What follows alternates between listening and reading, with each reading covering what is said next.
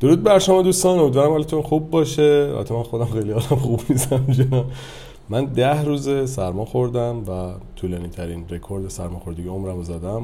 صدام خوب نمیشه نه حالم خوبه نه حالم بده. بعد با استاد اومدیم اپیزود زد بکنیم استاد فیروزی هم سرما خورده. یعنی الان با دو تا سرما خورده رو برید. ولی صدای من فکر کنم بیشتر گرفته یکم. حالا حالا بریم بریم ادامه کنیم چه میشه.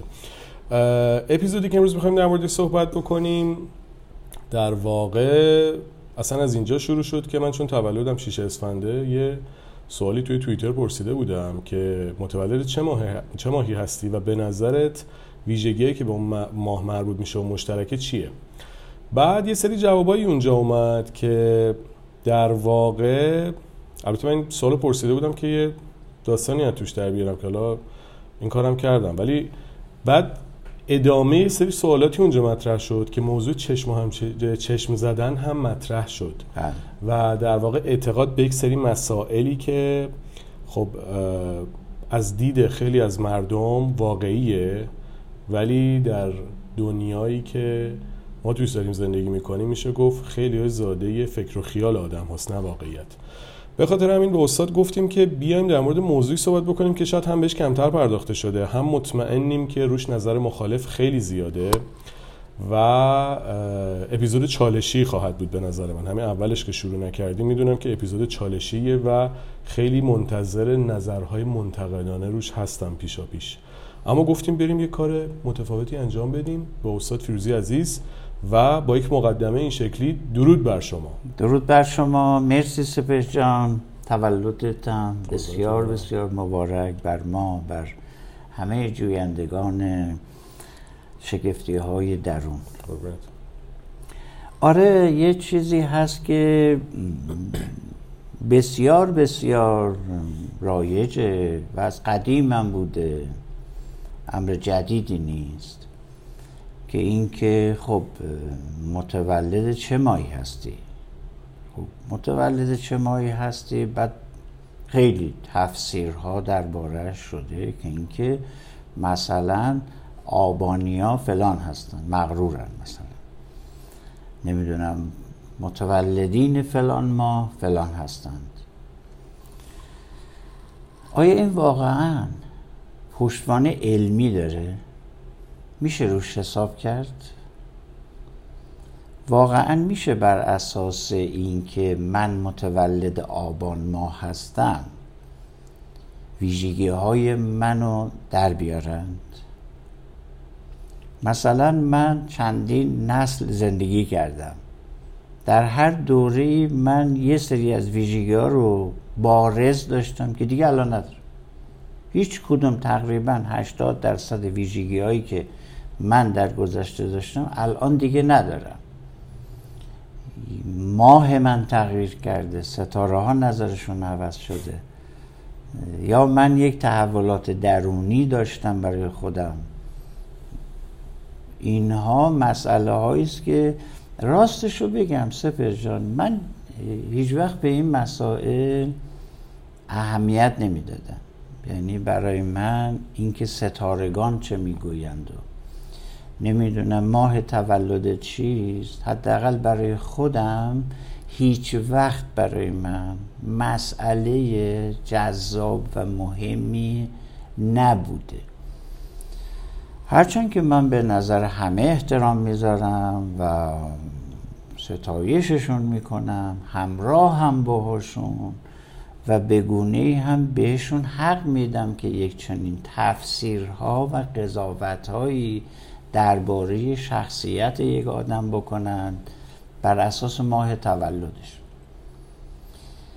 و خب این داستان داستانی است که یه وقتی هستش که ما از جهت محاوره جمعی داریم حرف می‌زنیم. خب خیلی حرف ما می‌زنیم اینا رو هم می‌زنیم. چه اشکالی داره؟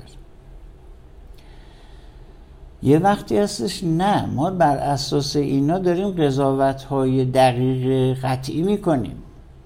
یعنی میگم پس من می‌تونم شخصیت فلانی بشناسم. آها این ویژگی که در تو الان دیدم خب معلوم آبامایی هست دیگه معلومه دیگه. تو چون مثلا خورداد ماهی هستی یا تیر ماهی هستی خب معلومه که این ویژگی رو داره دیگه. خب من سوالم این استش که اوکی اصلا فرض کنیم اینا درست هم باشن به فرض درست باشن. خب که چی؟ من چه نتیجه می‌خوام از این بگیرم؟ آیا من می‌تونم بر اساس این قضاوت ها تصمیم بگیرم؟ می‌تونم واقعا.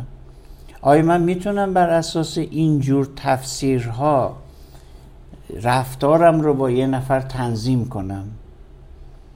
می‌تونم بر اساس اینجور صحبت هایی که بسیار هم رایج هست و اینقدر قطعی شده که الان میلیون ها دیتا توی فضای مجازی داره در این با پخش میشه و گاهی من می‌بینم انقدر اینا رو جدی می‌گیرن که انگار یکی از کشفیات علمی بسیار مهمی است که ما ازش خبر نداشتیم.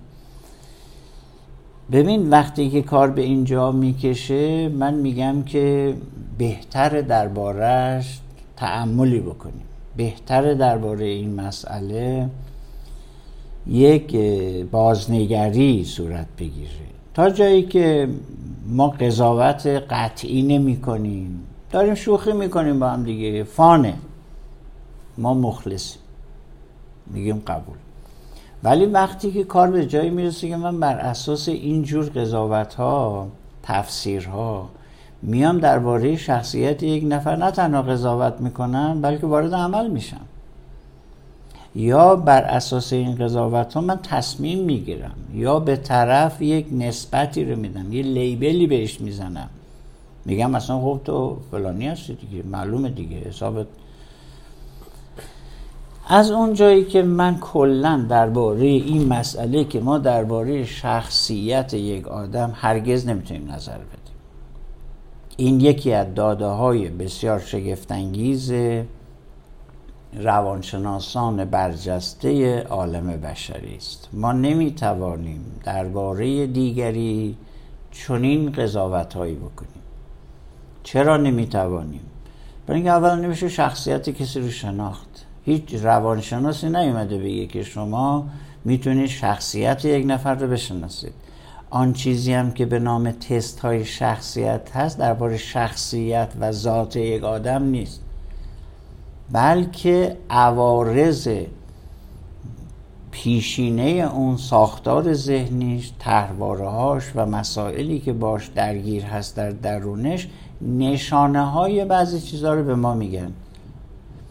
چرا اینجوریه؟ برای اینکه شما اگر راجع به شخصیت یک نفر نظر قطعی بدید خب دیگه نمی‌تونه تغییر کنه که آیا چیزی منطقی است؟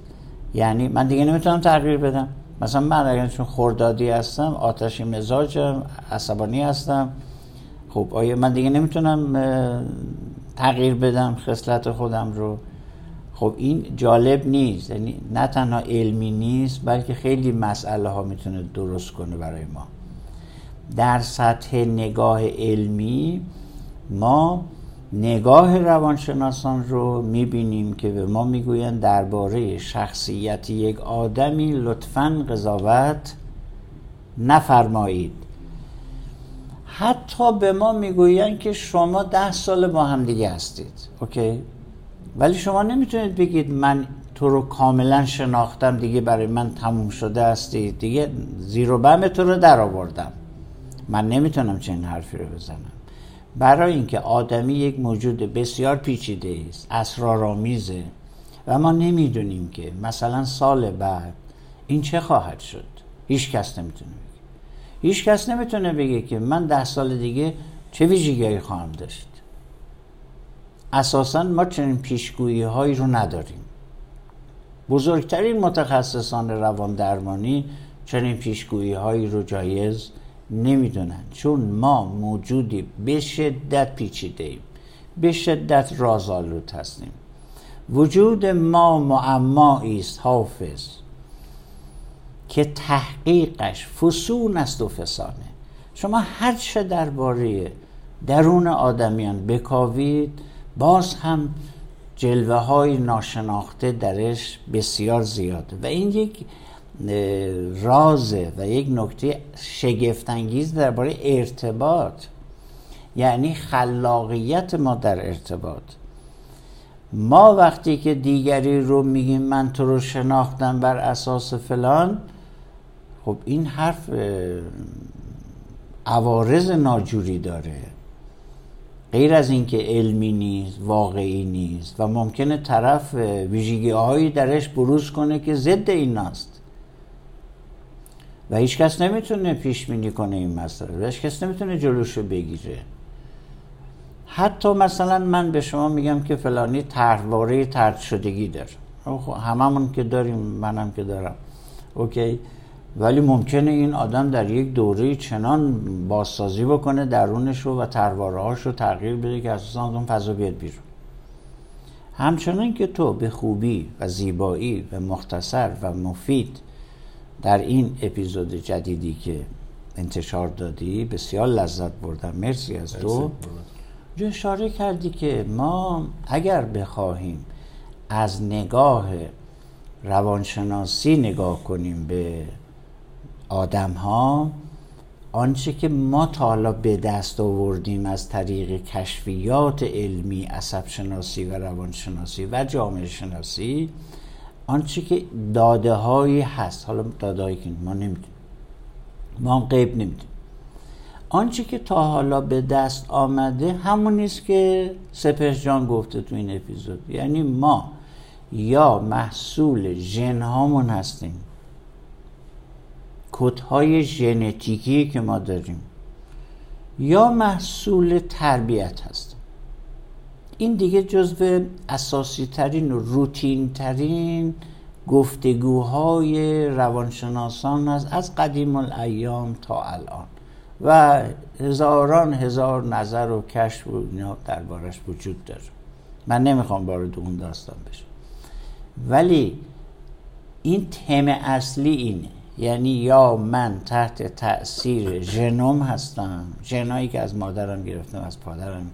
و حتی ژنای سرگردان. من باورم اینه که سفرشان غیر از این داستانهای ژنتیکی که ما شناختیم و می‌خونیم یه سری ژنهای سرگردان وجود داره. ژنهایی که مال اجداد ماست. ممکنه به یه بچه برسه به پنج تا بچه دیگه نرسه. حالا چجوری این تقسیمات اتفاق میفته من نمی‌دونم. اونا هم هستن. اونا تأثیر گذارن نقش دارن. و تحواره ها تحواره ها تمامت رفتار ما رو اندیشه های ما رو انتخاب های ما رو تصمیم گیری های ما رو بنابر گزارش روانکاوان می سازند پس این نکته بسیار بسیار اساسی و مهمی است این دوتا تم. نه در ساختار شخصیت ما. من می‌خوام تاکید کنم این ساختار کامل شخصیت هیچ کسی رو باستاب نمیده. بلکه پیامدهای رفتاری و فیزیولوژی و روانی و عاطفی و اجتماعی آدم ها رو تحت تأثیر خودش قرار میده. و این میدان رو برای اینکه من بتونم روی اینا اثر بذارم باز می‌کنه. پس ما هیچ قضاوتی درباره شخصیت آدم ها به هیچ دلیل نمی‌تونیم بکنیم. پس و راه رو برای تغییر هم باز می‌کنیم و درباره خودمون هم همینجوره. من نمی‌تونم بگم که من چون آبانی هستم پس یک آدم مغروری هستم. پس اگر من خودشیفتگی دارم که دیگران رو محل نمیدم پس این دیگه جزو ذات آبانه و دیگه هیچ کارش نمیشه. خب چنین چیزی رو حداقل من می‌تونم بگم سفر که نمی‌تونم بپذیرم. درسته. من این نکته رو بگم جز اپیزوداییه که خیلی انتظار دارم نظر مخالف بشنویم. خیلی انتظار دارم از همون انتقاد بشه. و خیلی اوکی هم باش. یعنی اصلا باش مشکلی ندارم چون که ما داریم نظر خودمون میگیم. حالا هر کسی می‌تونه نظر خودش رو داشته باشه. حرفای ما رو شما میشنوید. جالب بود براتون. بهش دقت می‌کنید نخواستید. اصلا وسطش قطع می‌کنید.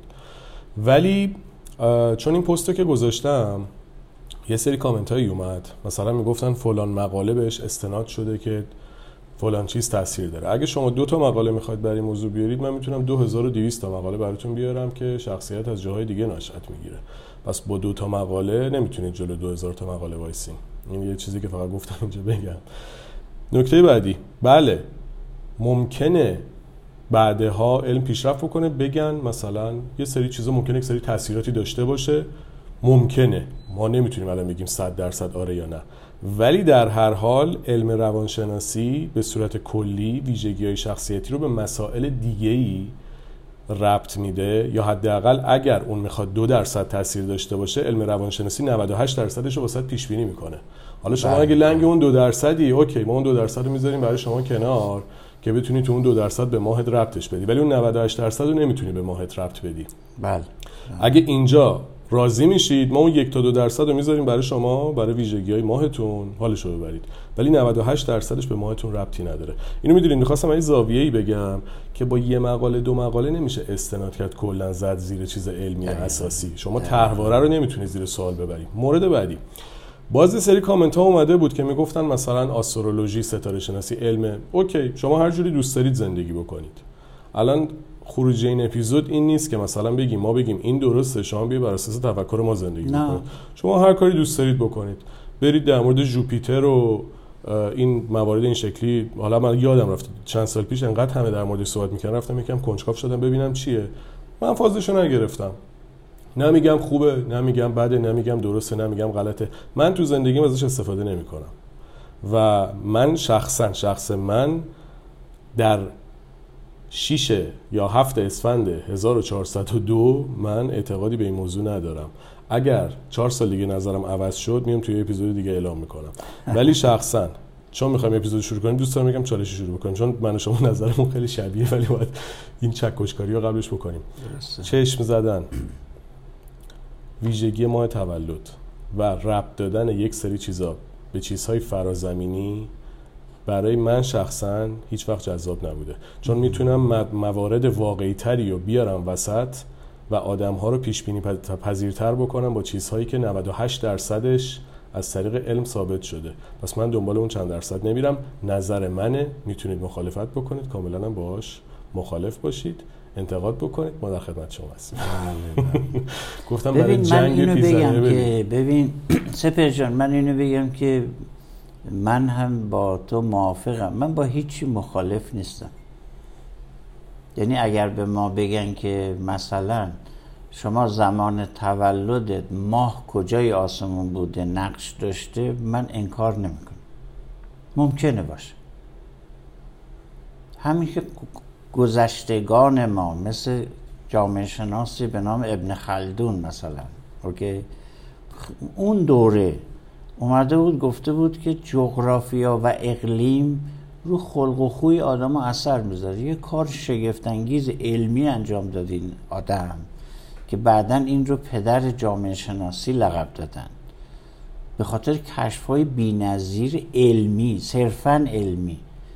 آره آب و هوا نقش داره اقلیم نقش داره. اینکه تو کدوم منطقه کوهستانی بزرگ شدی در کودکی یا در کویر بزرگ شدی خب اینا نقش داره تاثیر می‌ذاره و همه عوامل دیگر.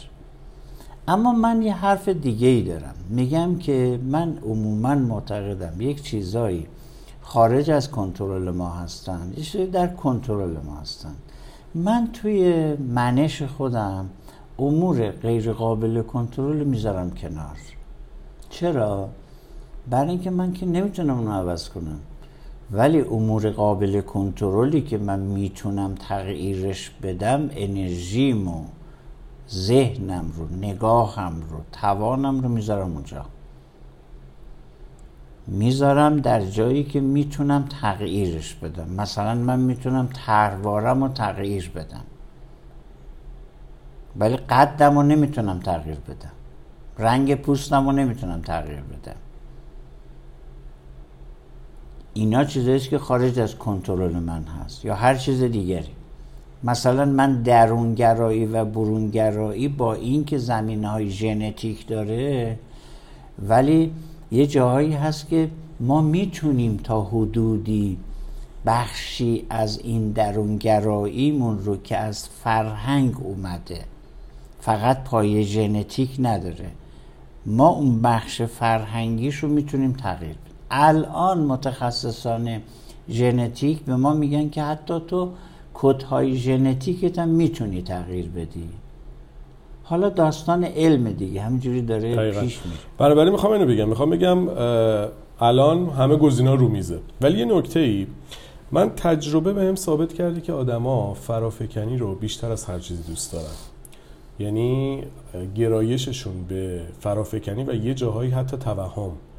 جذابتره براشون. چرا؟ چون دوست دارن بگن این تقدیر من بود اینجوری شد و زیر این تقدیره قایم بشن بگن خب سرنوشت ما این بود دیگه. انگار یه توجیهیه واسه اینکه درونشون آروم بشه. یا دوست دارن با پیش بینی پذیر کردن زندگیشون توسط فالگیر و غیبگو و غیره در واقع یک مقدار زندگیشون آسانتر بکنه چون زندگی واقعی واقعا سخته. الان این همه آدم میرن دنبال طرحواره درمانی. چند درصدشون می‌تونن طرحوارهشون رو تغییر بدن؟ بسیار کم. خیلی کم. و چون نمی‌تونن تغییر بدن مثلا شما فکر کنید یه کسی بخواد یه طرحواره مثلا روشدگیشو مثلا بخواد حل بکنه. خب واقعا باید ماها کار بکنه. بعضا سالها. سالها. شما حالشو نداری بعد می‌خوای ناپلئونی حرکت شطرنج ناپلئونی بزنی چهار حرکت بازی رو تموم بکنی. نمیشه. بعد میای سراغ چی؟ میای سراغ این که به قضا و قدر و تقدیر و ماه و آسمون و زمین و ستاره قضیه رب بدی که توجیهی بیاری برای کاری که باید جای دیگه انجام می‌دادی. یا تو باز میگم ممکنه علم پیشرفت بکنه و نظریات تغییر بکنه. ما هم توی صحبتی که داریم می‌کنیم چند درصد برای تمام این مسائل قائل هستیم. ولی فکر می‌کنم ماهیت صحبتی که ما داریم می‌کنیم میگم میگیم که ما باید روی اون درصده که دست خودمونه که 90 درصد بیشتر در اختیار خودمونه وقت بذاریم نه روی اون چند درصد غیر قابل پیش بینی. الان من نمیگم ستاره شناسی وجود من نداره نمیگم. دقیقاً آره یعنی ستاره شناسی okay به جای خود اصلا چش زدن هم ما میگیم okay میگیم ما هم تاثیر داره ولی درصدش در مقابل اثری که ما خودمون می‌تونیم تو زندگیمون داشته باشیم اونقدر زیاد نیست. اگه شما دوست دارید تمام ویژگی شخصیتیتون رو به ماهتون ربط بدید و رو خودتون کار نکنید okay انتخابتونه. اگه دوست دارید سرنوشتتون رو به ستاره ها واگذار بکنید و نقش خودتون رو توی تعیین سرنوشتتون ناچیز ببینید باشه مشکلی نیست اینا انتخابتونه. ولی روی کرده من نوعی شخصا اینه که ما در اکثر اوقات نمیگم همه در 90 درصد مواقع خودمون می‌تونیم مسئولیت زندگیمون رو به عهده بگیریم و شرایط رو تغییر بدیم. اگر بیایم چنگ بزنیم به عوامل بیرونی که اونها برای ما تغییر ایجاد بکنن اینجا جایی که ما نقش خودمون رو انکار کردیم ما قدرت خودمون رو انکار کردیم و کسی که قدرت خودش رو انکار می‌کنه قطعا باید به چیزای فرازمینی وصل بشه برای اینکه آیندهش پیش بینی بکنه. ولی وقتی که اختیار زندگی تو در دست می‌گیری می‌تونی روی اون درصد باقی مونده تاثیر بذاری. ولی اگه این کارو نکنی میری در خدمت همه داستان این هستش که من چقدر می‌خوام نقش خودم رو بپذیرم و مسئولیت تغییر خودم رو بپذیرم. ببینید من به امور غیر قابل کنترل باور دارم و با این تو مهندسی ذهن در اپیزود بعدی خواهم گفت. که ما نیروهایی که در جهان معاصر در جهان ما در طبیعت در کائنات حتی در درون خود ما وجود دارن که خارج از کنترل ما هستن بسیار زیاد هستن. اون نیروهایی که در کنترل ما هستن بسیار اندکن. پس ما باید حتما برای این امور فراطبیعی فراعقلی ماورایی هرچی کائناتی هر چه که هست حتما باید ما پروژه داشته باشیم. در مهندسی ذهن برای مدیریت اون انرژی ها و نیروهای خارج از کنترلمون صحبتی خواهم داشت که ما چجوری می توانیم اونها رو هم مدیریت کنیم. اینا رو ما انکار نمی کنیم ولی تمام تمرکز ما بر این هستش که من نقشم چی هست. اختیار من کجاست؟ حوزه اختیاری من کجاست؟ و انرژیم الان داره صرف چه چیزی میشه؟ آیا من حوزه انرژی هایی که در اختیار من هستن و می‌تونم اونها رو بشناسم و تغییرشون بدم؟ به اندازه کافی کار کردم اونجا. یا به قول تو چون اونجا من یا بلد نیستم یا تمایلی بهش ندارم یا توانشو ندارم چون کار بسیار بسیار دشواره بهتر می‌بینم که اینها رو رب بدم به امور ماورایی که خارج از کنترل باشه. برای چی؟ برای من مسئولیت خودم رو نادیده بگیرم. تمام قصه این استش که ما از کودکی داریم فرافکنی می‌کنیم. کودک به نیروهای خیالی بسیار بیشتر از واقعیت اهمیت میده. بسیار زیاد. برای اینکه خیال برای کودک به ویژه اگر در موقعیت نامناسب عاطفی قرار می‌گیره بسیار آرام بخشه بسیار زیباست و فضای امنی است در خیال پردازی و هیچ اشکالی هم نداره. اما همه داستان این استش که این باعث نشه که من بیام اون جاهایی که می‌تونم نقش داشته باشم اون رو هم فرافکن کنم. میگم که بهتر هست که این کار رو نکن. من اتفاقا این مسئله رو خیلی هم پیگیری کردم سفر جان. واقعا اگر یه امر علمی باشه باید آمار علمی باشه دیگه نه؟ هر پدیده علمی هر قانون علمی هر نظر علمی مستند هست به تحقیقات و آزمایشات و آمار. مثلا من همیشه از خودم سوال کردم که در جهان فعلی در دانش فعلی چه آماری وجود داره که آیا همه آبانی ها مورد شناسایی قرار گرفتند؟ واقعا اینجوریه. من ندیدم آیا همه اسفندمایه ها رو رصد کردن و بررسی کردن و دیدن که یه چنین چیزی؟ من ندیدم من 18 تا دوست اسفندی دارم. خودم اسفندی هم مادر بزرگم اسفندی بود. هیچ رفتی ما به هم نداریم. اوکی اوکی. حال اینا چیزایی است که بسیار مهم هست با اینکه ما به همه نگرش ها واقعا احترام می‌ذاریم و حتما مفیده براشون. ولی خب نظر ما اینه دیگه. این. می‌دونید یه چیزی که من جالبه برام این همه روانشناس مطرح در سطح دنیا هستن. نمیگم هیچ کدوم به چنین مسائلی اشاره نکردن. ولی منی که تو این فضا هم شما که تو این فضا هستین من این همه کتاب این همه مقاله این همه مطلب دیدم از هر ده هزار تا شاید ده تا به چنین مسائلی اشاره بکنم. بله. چرا کارل یونگ و فروید و جفریانگ و نمی‌دونم اروین یالوم و این آدم هایی که دیگه گردن کلفتن تو علم روانشناسی اصلا شما نمی‌تونی اینا رو انکار بکنی. یک بار شاید شاید من ندیدم واقعا نمی‌دونم. من ندیدم واقعا. حالا اگه یه جایی صحبت کرد حالا می‌دونید با آدم میگه دوستان میرم میگردم پیدا می‌کنم چیزی خیلی عالیه ولی خوب اتفاقا من ببینم. تو من خوشم میاد ببینم مثلا واقعا شاید بیستی بوده که من ندیدم. ولی حداقل اگر من ندیدم یعنی انقدر اهمیتش کمتر بوده نسبت به مسائل دیگه که طرف توی کتب اصلیش هیچ وقت نیومده در مورد این چیزا صحبت بکنه. بله. اومده در مورد مسائل دیگه صحبت کرده. شما تو اکثر کتاب بخونید شخصیت رو به وراثت و محیط ربط میدن. وراثت که تکلیفش مشخصه محیط هم حالا محیط خانوادگی کشور جامعه فرهنگ خود پدر و مادرت شما با پدر بزرگ و مادر بزرگت چقدر در ارتباطی؟ نمی‌دونم وضع مالی چه جوریه تو چه محیطی بزرگ شدی محلت چی؟ تمام اینا تاثیر داره. ولی من جایی ندیدم. من ندیدم که بگم مثلا باشه. چیزو. آره. من این کار نمی کنم ممکنه باشه. ولی مسئله این هستش که به چه کار من دقیقا. و می‌دونید وقتی که ببینید اینو می‌خواستم بگم چرا آدم میرن سمت خرافات؟ چون آسون تره چرا؟ چون به نظر من خرافات یعنی بذارید اینجوری بگم. خرافات به نظر من از ترس میاد. بله آدما به خرافات پناه می‌برن چون میترسن. مثلا میگن گربه سیاه بدیومنه من عاشق گربه سیاه خیلی با جغ نماد شومه. جغ تو خیلی از فرهنگا نماد عقله. بله. کی گفته بله. شده؟ من فامیلیم خدابنده است دیگه. من تو لیست مدرسه همیشه نفر دوازدهم یا سیزدهم بود اسمم. من هیچ وقت با عدد 13 مشکل نداشتم. دقیقاً. یعنی چی؟ یا مثلا یه مثالی در مورد چیس زدن بگم. چرا کریستیانو مسی رافائل نادال براد پیت آنجلینا جولی چرا اینا چشم نمی‌خورن؟ روز ایلان ماسک روز به روز خوشتیبتر موفقتر پولدارتر حالشون بهتر وضعشون همه چیشون بهتر میشه.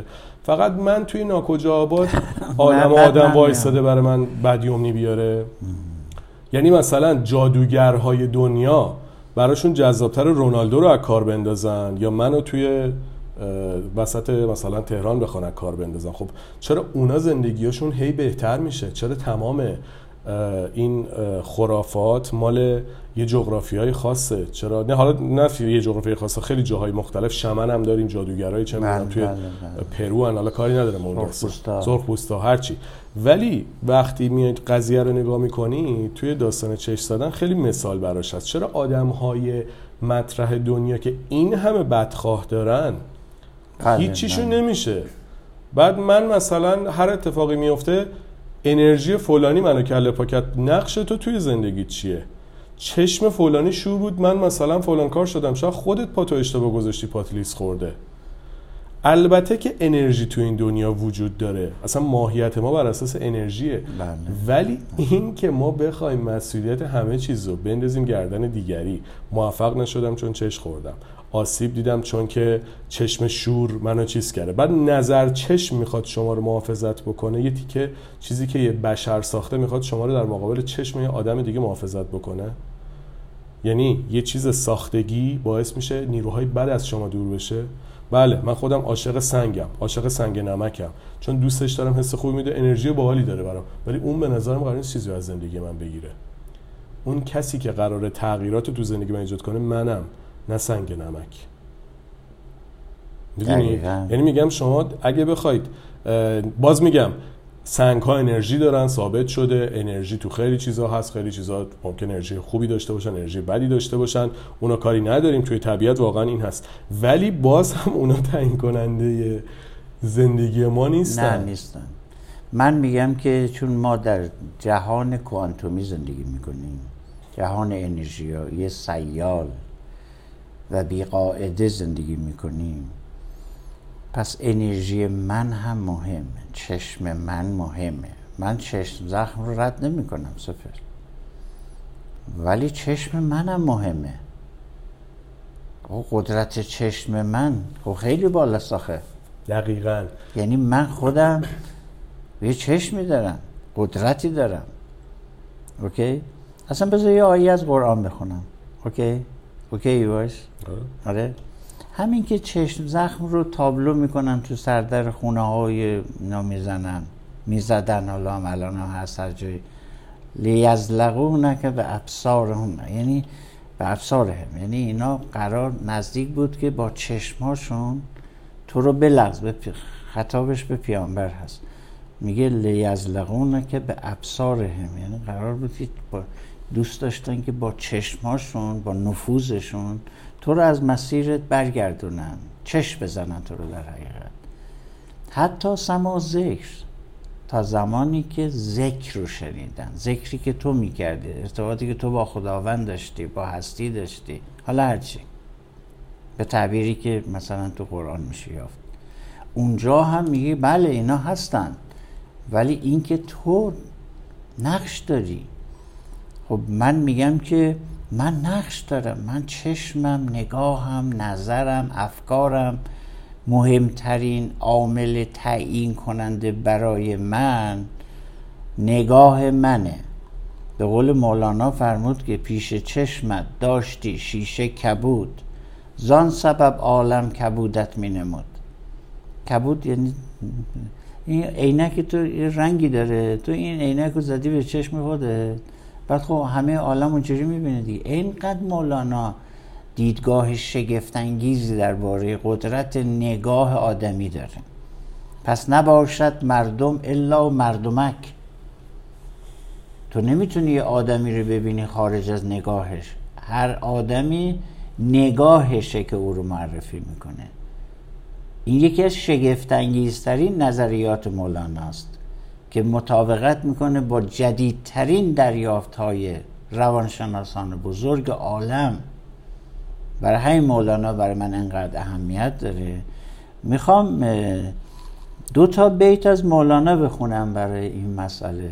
یعنی چون من یه ارادت خاصی به ایشون دارم و به هر حال من هر چیزی رو باید برم در محضر ایشون و یک کردیتی از ایشون بگیرم دیگه. اوکی نمیشه اینجوری. در همین با برای من شگفت انگیز بود که مولانا اساسا با این داستان ها به شدت گارد داره ولی در فهم آمیانه اینا رو تایید می‌کنه. میگه آره مردم اینجوری هستن اینا هم حتی فضای ذهن آدمیان. میگه هست اینا انکارش نمیکن اما نگاه شخصی خودش چیه؟ برای من خیلی جذاب بود. این نگاه وجودگرایانه شگفتانگیزی است که از قدرت انتخاب من قدرت نگاه من چه چیزها می‌تونه بیاد بیرون که انرژی های دیگر رو نه تنها مهار کنه بلکه به خدمت بگیره. میگه که دی یعنی دیشب منجم گفت یه منجم که استرولوژی می‌دونست ستاره شناسی و نقش ستارگان در شخصیت آدم آینده آدم. دی منجم گفت دیدم طالعی داری تو صد. بهش گفتش که ما ستارگان رو بررسی کردیم دیدیم که تو طالع خیلی زیبا و خوبی داری. جوابش گفتمش آری ولیک. از ماه روزافزون خیش. خیلی شگفت انگیزه سفر. نه به خاطر اینکه ستاره ها برای من تصمیم می گرفتند نه. من طالع خوبی دارم. آینده شگفتی دارم. اما برای چی؟ برای اینکه ستارگان تعیین کردن. میگه نه آری. ولیک از ماه روزافزون خیش. من درون خودم یک ماه تابان روزافزون دارم که اون ماه روزافزون درخشان درون من هستش که طالع آینده من رو مشخص می‌کنه.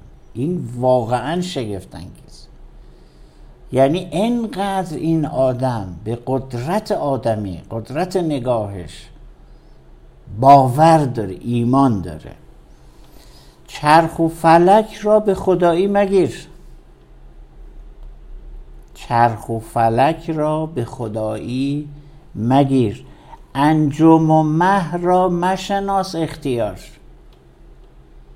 من گمان نمی کنم از این شفافتر و قدرتمندانه تر بشه حرف زد. چرخ و فلک را به خدایی نگیر. این کائنات و ستارگان اینا نقشی درباره زندگی تو ندارند. اینا رو خدای خودت نکن اینا رو تاثیرگذار ندون. انجم و مه را انجم یعنی ستارگان. ستارگان و ماه رو مشناس اختیار. اختیار زندگی خودت دست اینا نده. تو هستی که برای اینا حکومت می‌کنی. تویی که جهان در اختیار توست. تویی که فرمانده این عالم هستی. یه چنین نگاهی رو من خیلی دوست دارم خیلی میپسندم. خب اینجا ما دقیقا توی خطیم. خب ببینید داستانی که هست من نمیگم عوامل این شکلی تاثیرشون صفره ولی من میگم عوامل درونی ما انقدر تاثیر زیاده که شخصا شما اصلا می‌تونید تحت تاثیر موضوع قرار نگیری یه نکته بگم خیلی جالبه توی تجربه خودم. بیشتر کسایی که من دیدم به این جور چیزا حالا من مورد با, با مورد نمیگم فلان ولی میگم کلا به چیزای خرافی اعتقاد دارن خیلی هاشون lifestyle شون lifestyle های جالبی نبوده و یه جاهایی از نظر من دارن کارمای یه سری کارهای گذشته خودشون رو پس میدن. کارما نه به معنای public ی که توی عموم هست. ولی من میگم شما مثلا خلاف می‌کنی. در حق مردم زیر رو می‌کشی پول کثیف وارد زندگیت میشه. کلا می‌ذاری سر مردم. تو خودت انرژی بد و وارد زندگیت کردی. اگه بلای سرت اومد کسی تو رو قرار نیست چشم بزنه. تو یه روز باید تاوان این کسافتکاریاتو بدی. حالا کی بدی؟ خودت بدی. نسل بعدت بدن باید بدی. این چیزیه که به نظر من انرژیه که خودت به زندگی دعوت کردی. تو که مثلا زیر رو می‌کشی پول کسی وارد زندگیت می‌کنی از چشم زخم من نوعی نترس. از تاوان عمل خودت بترس. تو خودت یه سری انرژی رو وارد زندگی کردی. چون خودت تو درون خودت می‌دونی که مثلا حق یه آدمی خوردی که خودت جایگاه بالاتری داشته باشی. پس اگه یه روز اتفاقی برات افتاد بیا عمل کرده گذشته خودت رو نگاه بکن. متاسفانه تو خیلی از کسایی که من دیدم به چشم خوردن اعتقاد دارن کسایی بودن که نمیگم همه الان سوء تفاهم نشه ولی خیلیایی که من تجربهش نشم خودشون تو عملکرد زندگی شخصیشون گیر و گور داشتن. حالا بحث مالی هم نیست ممکنه ارتباطی باشه به دیگران آسیب زدن خیلی جا عمدن این کارو کردن. و بعد توجیهی که اووردن برای زندگیشون اومدن پناه بردن به خرافه برای اینکه از ترس کاری که کردن در امان بمونن. و آسیب هایی که می‌خورن رو ربط میدن به دنیای بیرونی. عزیز من شما lifestyle ت برای اطرافیانت مخربه. به خودت و دیگران و روحت آسیب می‌زنی. به دیگران آسیب می‌زنی. تو هر بلای سرت بیاد از جای دیگه ای داری می‌خوری. این ربطی به کائنات نداره. تو خودت دشمن خودتی. شمایی که مثلا مواد مخدر مصرف می‌کنی. فقط غذای فست‌فودی می‌خوری. فقط صبح تا شب مشروب می‌خوری. کبدت از کار میفته اینو کسی تو رو چش نزده. این تاوان lifestyle ته. افتادی پس فردا بیمارستان. گفتن باید پیوند کبد بشی. به خاطر lifestyle ت این ربطی به کائنات نداره کسی تو رو چش زده. حالا دوست نداری اینو باور کنی؟ اوکی. ما چشت زدیم ولی می‌دونید می‌خوام بگم من توی تجربه بله. خودم این بوده که خیلی از آدما به خاطر ترسی که از تاوان بله، اعمال بله. خودشون دارن به خرافه رو میارن تا بتونن توجیهی پیدا بکنن واسه مسیری که رفتن. و من یه چیزی بگم. خوشبختانه مغلب میگم خوش رقصانه خوش رقصانه ما با نسلی روبرو هستیم بسیار خلاق بسیار باهوش. که توجه دارن به این مسئله. علا رقم این که هرچه ما میریم به دهه های قبل میزان اینجور خیالات غیر واقعی بالاست. و ما به نوعی اینجور خیال پردازی ها و توهم زدن ها و فرافکنی درباره جن و اشباه و نمی‌دونم نقش ستارگان و نحسی ایام و نمی‌دونم از این چیزها اینا رو ما تو ترواره هامون داریم. یعنی در فرهنگ همه جای دنیا هست. تو همین امریکاش هست. توی همین ایتالیاش به وفور هست. توی اروپاش هم هست. همین الان تعداد کسانی که به فالگیر مراجعه می‌کنن توی کشورهای اروپایی کم نیستن. و فقط اینا نیست. به خیلی چیزهایی که ما در کنترلمون نیست مردم پناه می‌برن. از روی بیپناهی. از روی اینکه ما اون قدرتی که باید در درون خودمون کشف کنیم رو ازش محروم ماندیم. یه نکته همینجا بگم. درون خود آدما ترسناکه. من چون مجبور شدم برم توی درون خودم و می‌دونم شما سالهاست توی این مسیرین آدما وقتی می‌خوان برن توی درون خودشون چون ترسناکه. ما همش فکر می‌کنیم درونمون جای امنیه پس بیرون ترسناکه. من به نظرم درون آدما فوق العاده ترسناکه. کسی که می‌خواد درونش رو بشناسه انقدر باید بترسه که انقدر این پروسه سخته. چرا یه دونه مولانا توی تاریخ ایران پیدا میشه؟ چرا صد تا مولانا نداریم؟ چرا؟ چون اون آدم وجودش داشته که بره تو درون خودش. اون 199 تای دیگه نبودن که این کارو بکنن. چون شناخت درون سخته فشار میاره تار و پود آدم رو نابود می‌کنه. عمر تو واقعا یه جاهایی به مرگ خودت راضی میشه اینقدر فشار میاد. خب معلومه که کار هر کسی نیست. پس وقتی کسی از درون خودش میترسه بیرون براش ترسش کمتره. پس پناه می‌بره به توهم. چون نمی‌خواد بره تو درون خودش. بله. پس اینم ببخشید می‌خواستم واسه چون دقیقا همون جایی که بله. گفتید اینو باید حتی من مراجعینی دارم که تحصیل کردم هستن. به فالگیر مراجعه می‌کنن نمی‌دونم به آسترولوژیست مراجعه می‌کنن نمی‌دونم. باور دارن هنوز که تلسم می‌کنن یه عده. مثلا زن و شوهرایی که میگن این از سنت قدیمی ایران نیست که این تلسم کرده یه نفر تو رو جادوی کرده. اینجور داستان ها توی فرهنگ عمومی و ناهوشیار جمعی ایرانیان بسیار بسیار قدرتمند و قوی هست. شما آدم هایی مثل مولانا و حافظ و خیام رو نگاه نکن. اینا نوادر تاریخ. ولی بافت عمومی فرهنگ ایرانی که اینا نیستش همون خرافاته. و به ویژه اینکه اینجور خرافات و توهمزایی از دوره صفویه به این ور شدت گرفته. یعنی به طرز وحشتناکی از دوره صفویه و به ویژه قاجاریه. یعنی این مسئله خرافات رو چنان گسترش دادن که اصلا درون آدمی رو پوک کنن و از آدم ها برده های مطیع بسازن. و این کافی است که شما به تاریخ ما مراجعه کنید و ببینید که اینا داستان ریشه هاش از کجا بود. با همه اینها من تا حالا هیچ کسی رو من نکردم که بره پیش دعا نویس بره پیش قیبدان بره پیش رمال. منشون نمی‌کنم. چرا منشون نمی‌کنم؟ من الان بهش نیاز داره ممکنه الان برای سلامت جسمش مفید باشه. انقدر تحت فشار هست. تا کی وایسته که مثلا طرحواره هاش رو درست کنه؟ و الان میره یه کاری می‌کنه دیگه. اوکی؟ حداقل یه دوره ای رو به آرامش می‌رسه مثل داروهایی که ما می‌خوریم. فکر کنید داروها چی هستن؟ و شما توجه کنید که این دارونماها رو اگر دقت کنید توی پزشکی کشفیات شگفتانگیزی کردن درباره دارونماها. یعنی آزمایشات بسیار جالبی انجام دادن که داروهایی رو که شبیه داروهای واقعی رسمی بوده به افرادی دادن و اونا نمی‌دونستن که این داروی واقعی نیست. ولی روشون اثر مثبت داشت.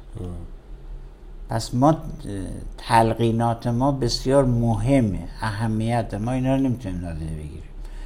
و من میگم که هر وقت آدم به این چیزا احتیاج دارن من موقعی که گفتم این اپیزود با هم درست بکنیم من گفتم به شما رادیکال صحبت نکنید خودم دارم خیلی رادیکال تر صحبت می‌کنم. چون دیدگاه شما رو می‌دونستم گفتم یکم لطیف صحبت کنید خودم شمشیر رو رو بستم. ولی دیگه بستم دیگه حالا شده.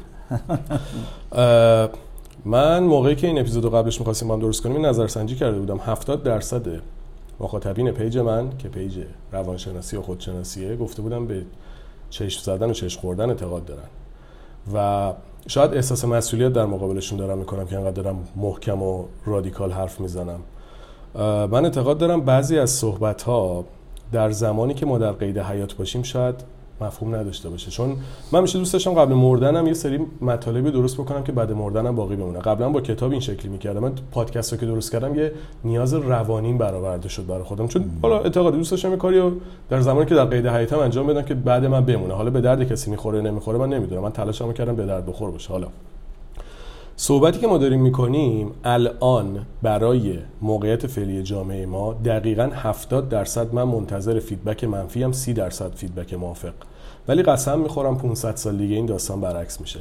من مردم 500 سال دیگه ولی شاید این تیکه از صدام 500 سال دیگه میشه سال 1400 و پن... چی؟ 1000 یعنی میگی که تو 300 سال دیگه زنده نه نه میگم من که میمیرم. من میگم 500 سال دیگه با سال 1902 میشه دیگه 500 سال دیگه دیگه. این خیلی عالیه. آره 500 سال دیگه که ما نیستیم. دوست دارم این اپیزودو نوه نتیجه هامون گوش بکنن. ببینن آیا این درصد برعکس شده یا نه. یعنی قول میدم روزی می‌رسه سال 1902 که این 70 سی که گفتم به چه دادن اعتقاد داریم برعکس میشه به 70 درصد میگن ما به چنین چیزی اعتقاد نداریم. اینو دوست دارم بعد مرگ من بیان بررسی بکنن.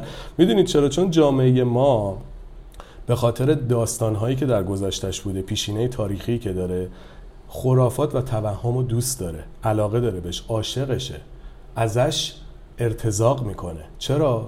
چون آرومش می‌کرده. چون توهم آدما رو آروم می‌کنه چون خرافات به آدما آرامش میده. چون که بهشون کمک می‌کنه جلو ترساشون وایسن. ترسی که شما نمی‌تونی تو درونت باش وایسی خرافات باعث میشه بتونی جلوش وایسی. شما وقتی میری سراغ فالگیر چون نمی‌تونی مسئولیت زندگی تو به عهده بگیری میری که اون برات پیش بینی بکنه. خیلی از کسایی که میرن پیش فالگیر اگه برن پیش مشاور و روانشناس همون اول میگه آقا شما اصلا با این آدم جور نیستی.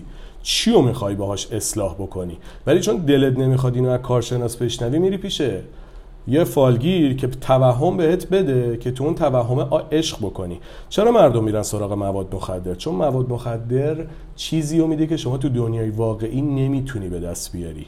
یه چیزی میگم کاری هم ندارم. من کلا مشروب نمی‌خورم. کاری به خوب هم ندارم. توی جمعایی که میرم انرژیم غالبا از آدمای اطرافم بیشتره. و خیلی میگن چیزی زدی چیزی خوردی چرا این شکلی؟ نه داستان اینه. زدی نه داستان اینه که اون انرژی رو من از درون خودم من می‌دونم چی زدی. نیازی ندارم. لو بدم تو رو چی می‌زنی؟ نه حالا جدی خارج از شوخی. اون انرژی رو من میگم آدما باید از درون خودشون بگیرن نه از اون توهمه نه از اون مخدره نه از اون الکل شما وقتی اونو نمی‌گیری مجبوری نه محیط بیرونی بگیری. با احترام به هر lifestyle ی هر کی هر جور دوست داره زندگی بکنه به منم هیچ ربطی نداره. ولی دوست داشتم اینو بگم چون می‌خواستیم 1902 گوش بکنن اینو گفتم اینو بگم که ما باید روی واقعیت زندگی بکنیم نه روی فکر و درود بر تو. خیلی عالی بود. مرسی. من قبلا هم به سپرجان گفته بودم که دوست دارم. در ادامه این داستان مهندسی ذهن و اینا و مخصوصا طرحواره ها اجازه بدیم ما یه اپیزودی داشته باشیم درباره اینکه چرا عموم آدما از اینکه وارد درونشون بشن به قول تو میترسن. اینکه وارد عرصه ناهوشیار و ویژه دوران کودکی مخصوصا بخش ناخوشایندش بشن گریزان هستن دوست داشتم که یه اپیزودی درباره گاردهای درونی ما و دلایل عصب شناسی اون قصه گفته باشم. می‌خواید یه کوچولو توضیح بدیم در حد نمی‌خواید بعدا تو دو بله. باشه. چیزی می‌خواید به این مطلب اضافه کنید؟ مرسی. جدی؟ مرسی. مرسی. جنبندی سریع شد. خب دوستان این اپیزودی بود که ما در مورد این مطلب خواستیم در موردش صحبت بکنیم. بازم میگم خیلی منتظر نظرات منتقدانه و مخالفم. ولی یه حس مسئولیتی من نسبت به مخاطبان می‌کنم. چه خوشتون بیاد چه خوشتون نیاد. من احساس مسئولیت می‌کنم و دوست دارم بهتر زندگی بکنید. بهتر زندگی کردن موقعی اتفاق میفته که شما مسئولیت زندگیتون رو بپذیرید و به عهده بگیرید. چه حرفام خوشایند بوده چه نبوده از سر دوست داشتن محبت ببینید. چون دلم می‌خواست به نقطه‌ای برسید که بتونید زندگیتون خودتون تغییر بدید و اجازه ندید عوامل بیرونی تعیین کننده زندگی شما باشن. نگاه اه، خاله و عمه و دایی و عموی من تعیین کننده زندگی من نیست. افکار همسایه و دوست آشنا تعیین کننده مسیر من نیست. هر آنچه که در زندگی من داره اتفاق میفته مسیریه که بخش زیادیش رو من خودم توش نقش داشتم. نمیگم 100 درصد ولی واقعا شاید 80 درصد این بوده. و من دوست دارم ما یاد بگیریم که روی اون 80 درصدمون تمرکز بکنیم. ما توانمندیم ما آدم های منفعل نیستیم. قرار نیست زندگیمون رو وابسته بکنیم به دیگران. قرار نیست زندگیمون رو به دنیای بیرون واگذار بکنیم. وقتی که خودمون می‌تونیم مسیرمون رو بسازیم اهدافمون رو دنبال بکنیم راهمون رو بریم ارتباطمون رو بهتر بکنیم ارتباطمون رو با خودمون بهتر بکنیم چرا اینو باید به قضا و قدر و تقدیر و سرنوشتی بست بدیم و ربط بدیم که هیچ چیز ملموسی برای ما نداره؟ و چرا به جای اینکه ضعف ها و شکست ها و آسیب رو بپذیریم و در دنیای واقعی تلاش بکنیم برای تغییر دادن اونها بیایم اینو به مواردی ربط بدیم که در اختیار ما نیست احساس انفعال بکنیم و فکر کنیم ما ارزه نداریم هیچ چیزی توی زندگیمون تغییر بدیم و ما محکومیم به بدبختی ما محکومیم به آسیب خوردن. ما محکوم نیستیم ولی می‌تونیم انتخاب بکنیم که محکوم باشیم. انتخاب سرنوشت ما انتخاب زندگیمون واقعا خیلی جاها دست خودمونه نه همه جا. انتخاب مسیری که داریم میریم. انتخاب آدم هایی که به زندگیمون وارد می‌کنیم دست خودمونه. اگر خودمون رو بشناسیم مسیرمون رو بشناسیم و بدونیم داریم چی کار می‌کنیم مسلما زندگیمون تغییر می‌کنه. و اگه این کارو نکنیم ناچاریم به دنیای بیرونمون وابسته بشیم. این توضیحاتی که دوست داشتم بدم و بازم در آخر میگم دیدگاه همه محترمه. این نظر من بود. نظر من صد درصد درست نیست. ممکنه سال دیگه نظرم کامل تغییر بکنه. اگه کرد میام اعتراف می‌کنم. وجودش رو دارم مطمئن باشید. ولی در نقطه ای که دارم الان صحبت می‌کنم از نظر من نقش آدم ها 90 درصد بیشتره و عوامل بیرون عوامل بیرونی منظورم جامعه و اینا نیست عوامل خرافی از نظر من درصدشون خیلی کمه. ولی عوامل محیطی مثل کشوری که زندگی می‌کنی جایی که هستی خانوادت اون تاثیرش خیلی زیاده که داستانش خیلی متفاوته. توی مباحث دیگه و طرحواره رو بهش می‌پردازیم. نکته ندارید؟ این جمله آخری که گفتی خیلی نکته جالبی بود. من یک پستی رو گذاشتم استوری کردم درباره تراماهای اجتماعی. اونجا اشاره کردم که فقط تراماهای تراماها و آسیب های عاطفی دوران کودکی نیست که ما رو دچار بحران درونی و بیرونی می‌کنه. این آسیب های اجتماعی هم نقش بسیار اساسی دارن. اشاره قشنگی کرده به این مسئله. یعنی جامعه که درش زندگی می‌کنیم بی های اقتصادی بی های جهان مدرن هستن. استرسزایی تمدن معاصر بسیاری از اینا نقش دارن و ما نمی‌تونیم بگیم که تمام اینها مربوط به طرحواره هاست نه اینا اینجوری نیستش. اینکه من در کدوم محیطی دارم زندگی می‌کنم با کیا در ارتباط هستم در کدام اتمسفری در اون فرهنگ در اجتماع نفس می‌کشم اینها روی روح و روان ما مثل این آلودگی هوا دقیقا. نقش دارن ما نمی‌تونیم از اون طرف هم افراطی بگیم که تو مسئول همه چیزا هستی. نه. من مسئول همه چیز نیستم. واقعا نیستم. بعدا شاید فرصتی پیدا کنم راجب کارما نظرم رو بگم. تا هم اشاره کردی. این چیزایی که توی فضای مدیا درباره کارما دارن میگن برای من چندان علمی نیست چندان جذاب نیست. و باید دربارش حرف بزنیم پا خواهیم زد. ولی می‌خواستم این اشاره رو بکنم که هیچ نمی‌تونیم همیشه بگیم که تمام آنچه که من گرفتارشم تو گرفتاری تو مسئله داریم همه مال تحواره های ماست. نه تحواره های ما بسیار بنیادین هستند و در کنترل ما هستند. ولی عوامل اجتماعی خارج از کنترل ما هستند و نقش دارن. مثلا ترافیک نقش داره دیگه داشت نمی‌تونیم بگیم که من قدر قدرت هستم. دو ساعت اگر تو ترافیک بمونم هیچ تأثیری روی حال هم داره. اثر داره. اوکی؟ آدمایی که ما داریم در ز...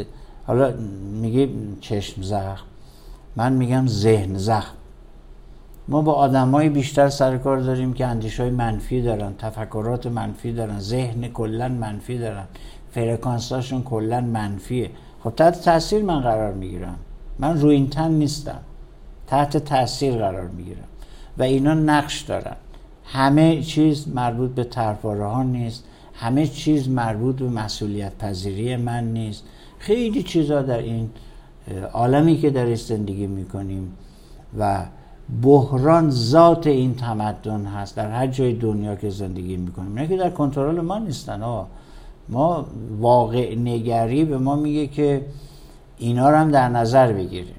ولی من اینا رو می‌ذارم توی حوزه امور غیر قابل کنترل.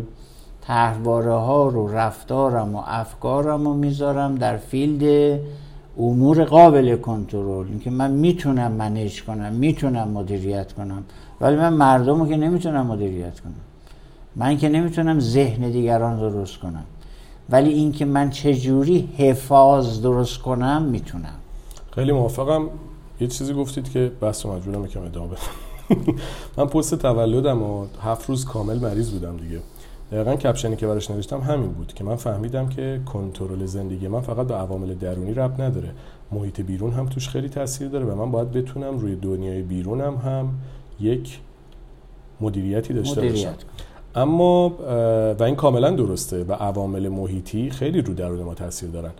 اما چیزی که بیشتر تو این اپیزود من می‌خواستم در مورد صحبت بکنیم بیشتر قسمت توهم بود نه واقعیت های اجتماعی. یعنی بیشتر منظور این بود که به نظر من بخشی از این خرافات که سینه به سینه به ما منتقل شده ربطی به مشکلات اقتصادی و اجتماعی و فرهنگی نداره. ربط باورهایی داره که از ترس میاد.